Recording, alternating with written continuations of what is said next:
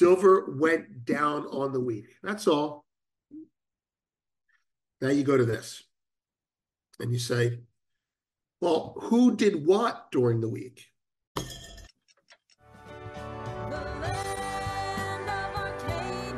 Good afternoon. I'm Vince. It's 1 p.m. your time. It's 11:06 my time, and we're going to be discussing two things on the Arcadia Economics Silver Fix with myself.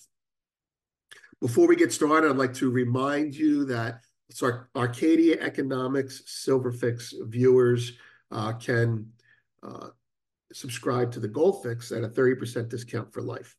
Uh, let's get let's get to this now. Today we're going to be talking about two things Part two and why exchanges were created and what went wrong. Uh, that's silver and gold mine hedging, part two of that.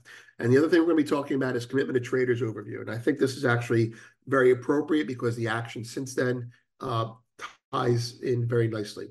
Uh, additionally, it was a request. Chris informed me that somebody wanted to uh, talk about that a little bit more. And coincidentally, I do this in full, in depth, for an hour to two hours on Sundays.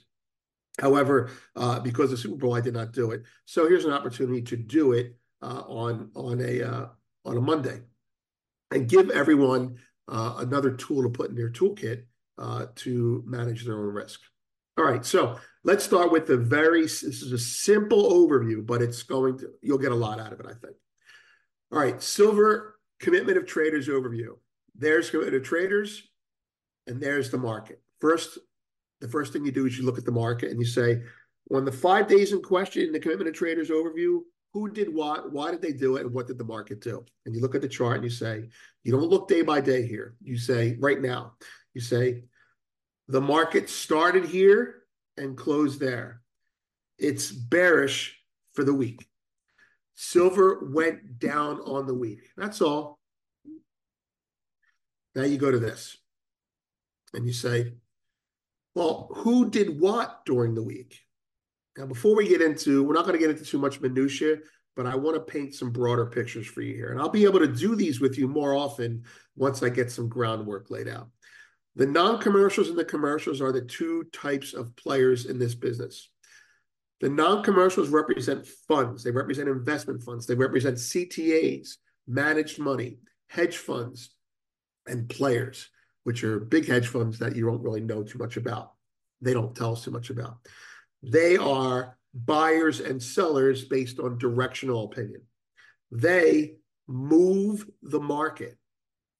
They make the market go in a direction by saying, I'm bullish, buy it. I'm bearish, sell it. Commercials.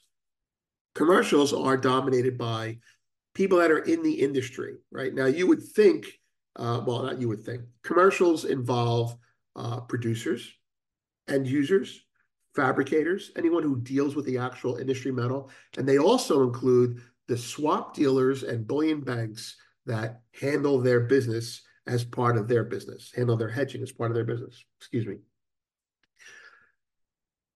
The commercial flows do not always come in randomly. They have a pattern that they come in. And most of those commercial flows are handled by the bullion banks and swap dealers who take care to not bludgeon the market with them. But, you know, they do have advantages to seeing who wants to do what before it happens. Last week, let's go right to last week. Last week, the market was lower. Okay.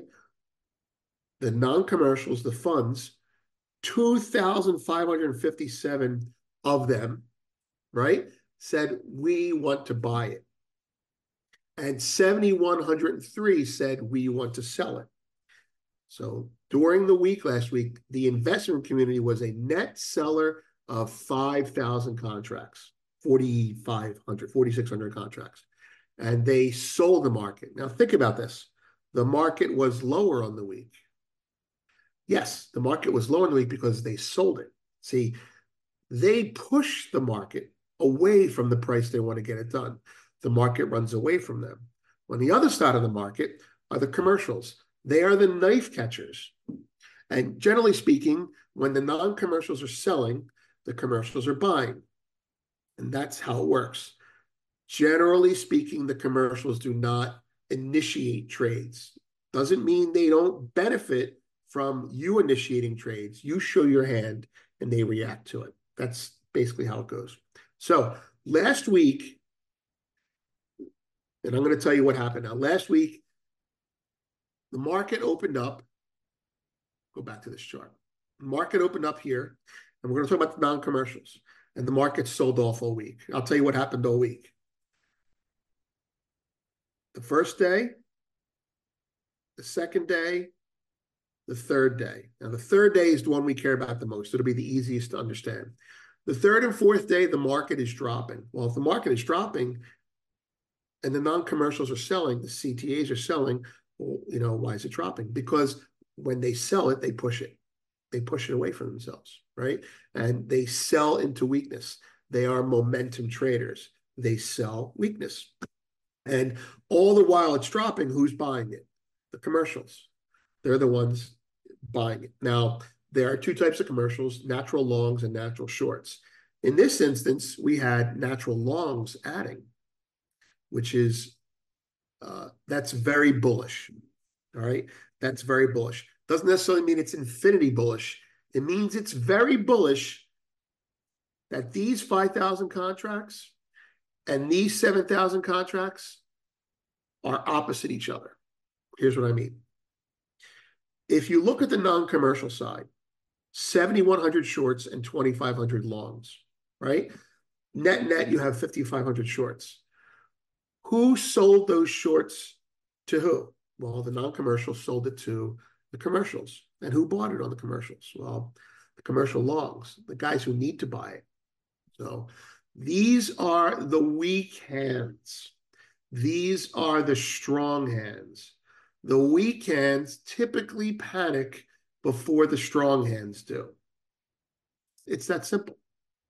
And so the funds sold it into weakness. They had another day where they were a little bit profitable. And now you've got one, two, three. Now, today might be the capitulation that ends the rally for a while, but we'll come to that in a second. So this is the, I'm going to say it, the less sophisticated momentum chasing commodity trading advisors, the ones that I always talk about. This is them selling it because they think it's going down. They sell it. They think it's going to continue going down. And it does. And the guys who sold it here are smart. Right? They're making money. But the guys who sold it here are copycats and they're not smart. And those guys rounds a corner and then something happens for some reason. You don't know what it is, but the market turns around. Now, the guys who, who bought it, the guys who bought it, the commercials, they're the deeper pockets. They don't have to sell it. They're just long it. Maybe they have business, but they certainly have more money than you. And if the market starts to creep against the funds, the funds chase it. So this is CTA selling, and this is CTA's covering. This is a momentum fund getting in or funds, and this is that momentum fund getting out. My guess is you'll see open interest uh, either be either close, either reduce, or be flat today on these rallies. And we'll get into why it could be flat another time. But that's how it works. The commercials, if you want to, if you want a better way to understand this stuff, the funds dictate direction. This is like, you know, this is a rule, and you can memorize it and it'll be right. Like you don't say, "Oh, that sounds stupid," but it's not. It's right. The funds, the non-commercials, dictate direction. The commercials dictate size of move. So when the commercials are sitting doing nothing and the non-commercials ring the metaphorical phone, they say, "I think it's going down," and they're going to sell it. Now, who's selling it? I don't care on the non-commercial side who's selling it. It could be a big fund who's already long getting out. It could be a small fund who wants to get short. They're selling it. And when they sell it, the price moves away from them because they're initiating it. They walked in the door and they said, "I need to do something." And the commercials, their phone rings and they say, "Oh, somebody wants to do something. How many will I buy at this price?" Well, let me think about it. And so the market starts to run away from them. And then when they're exhausted and they've sold their 7,103 contracts going down, right? Then it starts to creep higher and then it goes higher. And that's how it works. So what you just saw today is very similar to something that Bob Coleman and I note over the last couple years. And I bring up Bob because Bob and Chris and I noted that when India was buying, we were getting these type of things. CTAs were selling it, banks were buying it. CTAs were selling it, banks were buying it, and then the market would turn, and the CTAs would go, "Oh my God!" Right, and they would bail on their positions, and the banks would be like, "Call me when it's higher, I'll sell it to you then." And that's how it works. That's how it worked then, and that's how it's working now. The difference between then and now is you had a much bigger position of shorts. You don't have a big position of shorts here right now. You also had much bigger buying underneath from India. You don't have that right now. At least I don't think you do. So that's how it works. Now you know, if you didn't know before. London wholesale gold dealers' view on U.S. gold sale and private ownership. Okay, I'm not going to have as much time as I want to do this. Uh, I want to get it to Chris so he can put it up. But this is a Wikipedia entry uh, that uh, Wikipedia, WikiLeaks, right? Uh, that came out. That was this is an email conversation, a message conversation from December 10th, 1974, in which the bullion dealers in gold in London were communicating with the regulatory and government authorities on how things were going. Right? So the banks, I'm sorry, the government was worried about the price of gold going up. This is before the exchanges, right? Government was worried about the price of gold going up because it would signal a lack of confidence in the dollar, in all their currencies, but obviously the dollar biggest, most of all. And so they they they they wanted to make the market be smooth. Now, I can be very conspiratorial, but I'm not going to. I just want to give you some facts here. And what they realized is that when you have a lot of buying bunched up, you know, uh, it can distort the market, right? When you have a lot of buying by one person, it can distort the market. But if you have the buying spread out, if you have the demand satisfied from many different places, instead of getting it all coalesced together, you can keep the market more orderly. You'd have less bubbles, right? I wish they would do this with other assets, but they don't. Uh, you would have less bubbles. You would have more continuity. You would have a smoother market flow. Now, before there were exchanges or futures exchanges, let me just read the summary. Before there were exchanges, they would they would price deals.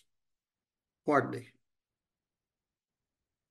They would price deals uh, to sell metal into the market, and that would either repress the market or the market would rally in anticipation of it. it depends on, on the uh, vibe of the market. Excuse me. So let's read the summary. Begin summary. The announced auction of official gold by the U.S. Treasury was praised by London gold dealers as being timely and highly contributory to a more stable market.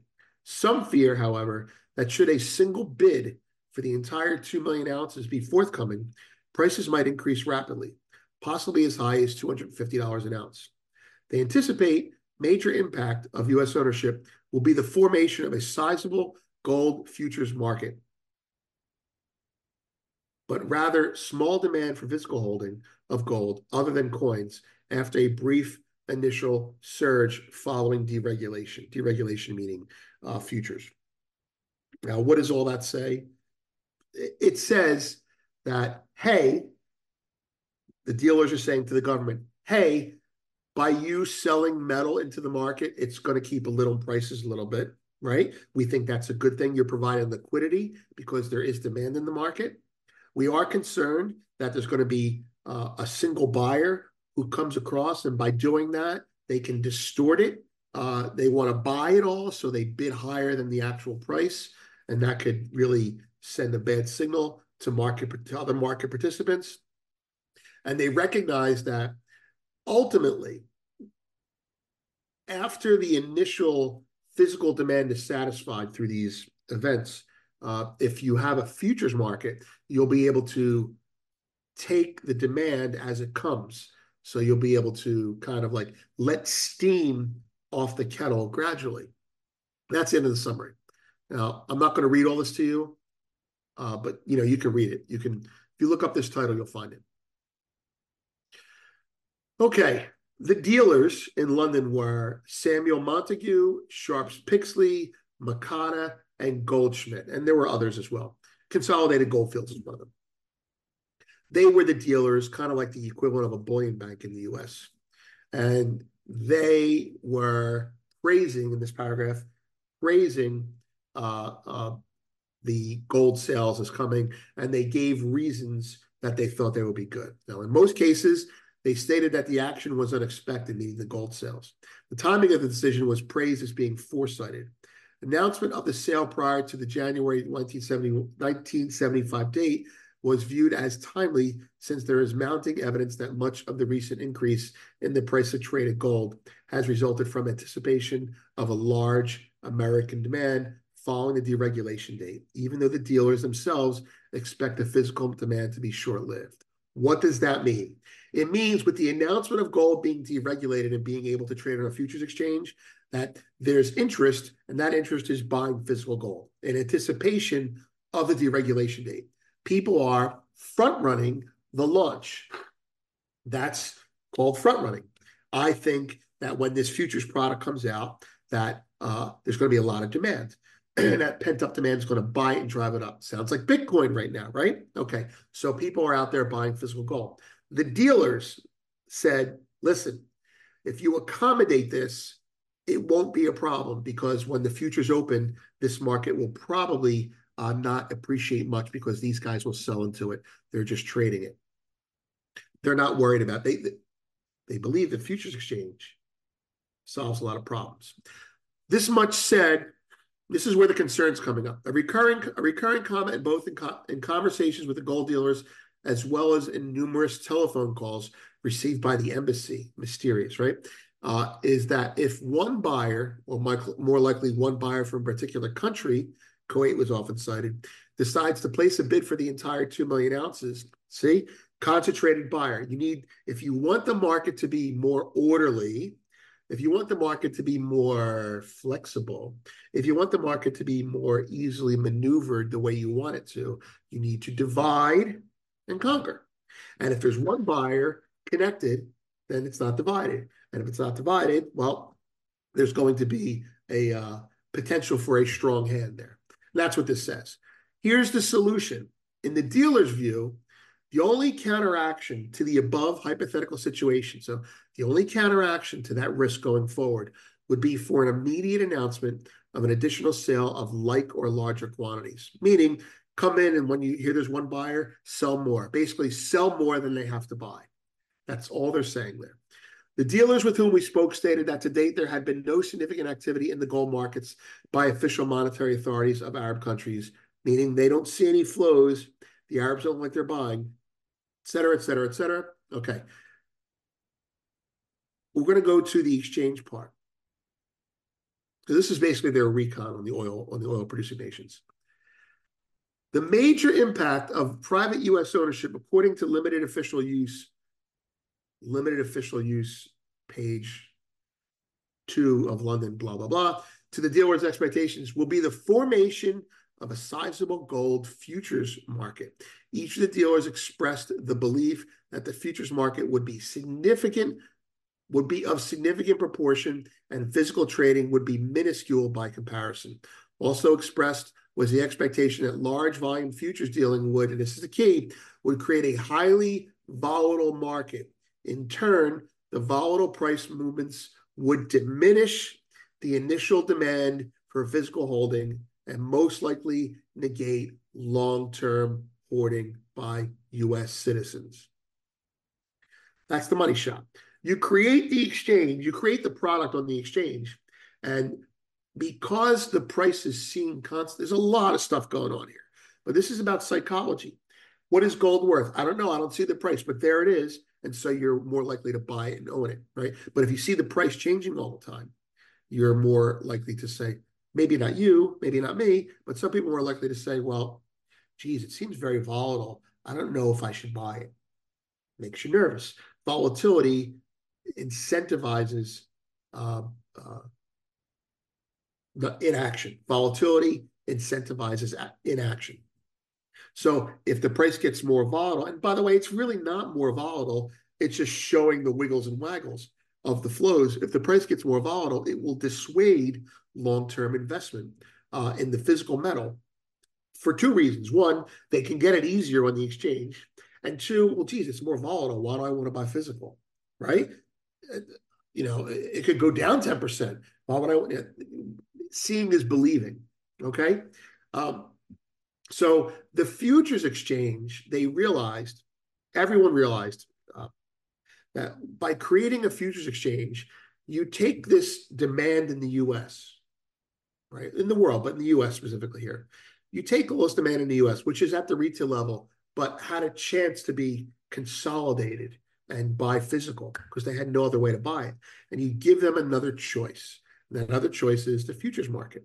And then you show the price. And by showing the price, you disincentivize people from buying physical. I don't need to buy physical, I'll just buy that. Right. And then you also dis- disincentivize it naturally without doing anything, you know, illicit. The volatility scares people. Now, if it keeps going up, that'll make them scared that they're missing. So then you have an incentive to have the market go lower. And that's where rehypothecation comes in. And that's where the market structure in other areas comes in that makes the market be biased lower. So the whole lesson here is divide and conquer in the futures market. There are other things that I'm not going to get into right now. I'll give you one other one. When you create a futures contract, you have two participants. You have commercials and non-commercials, right? The commercials initially are the, the miners. And the miners need the contract. They want the contract to hedge. They want to hedge their production. And how do they hedge their production? In big chunks. They don't want a small contract. They want a big contract. So the big contract makes them happy, right? But the big contract is a contract that the retail investor can't handle. So they create leverage and they let you buy it on margin. And so now you're buying a billion dollars worth of gold or silver with a dollar, right? And if the market moves a dollar, you're out. You've lost. Leverage works both ways, right? So the big contract protects the producer, right? It it marginalizes the retail buyer. Who can take the other side of the big contract? Who has the money? The banks. And so the banks become the main intermediary for the miners. The miners can't get 5,000 contracts done on an exchange at a price. They can get it done over the counter. And then the over the counter guys hit the futures exchange uh, slowly or in a rush, however they want to do it. Anyway, so that's it. That's what we covered today. We covered the commitment of traders. Hopefully that will help you. And we covered now, I didn't get into what went wrong uh, on the uh, futures exchanges, but that's the reason futures exchanges exist. They exist for capital reasons, capitalistic reasons. Hey, there's money to be made. Let's create a contract, right? They exist for for um, uh, convenience reasons. Hey, the miners need a place. There's a demand for this sort of thing because the miners need to hedge.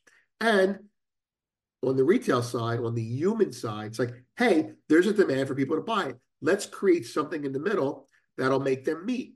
And in doing that in a fragmented way, you end up creating short term volatility, but reducing long term physical demand.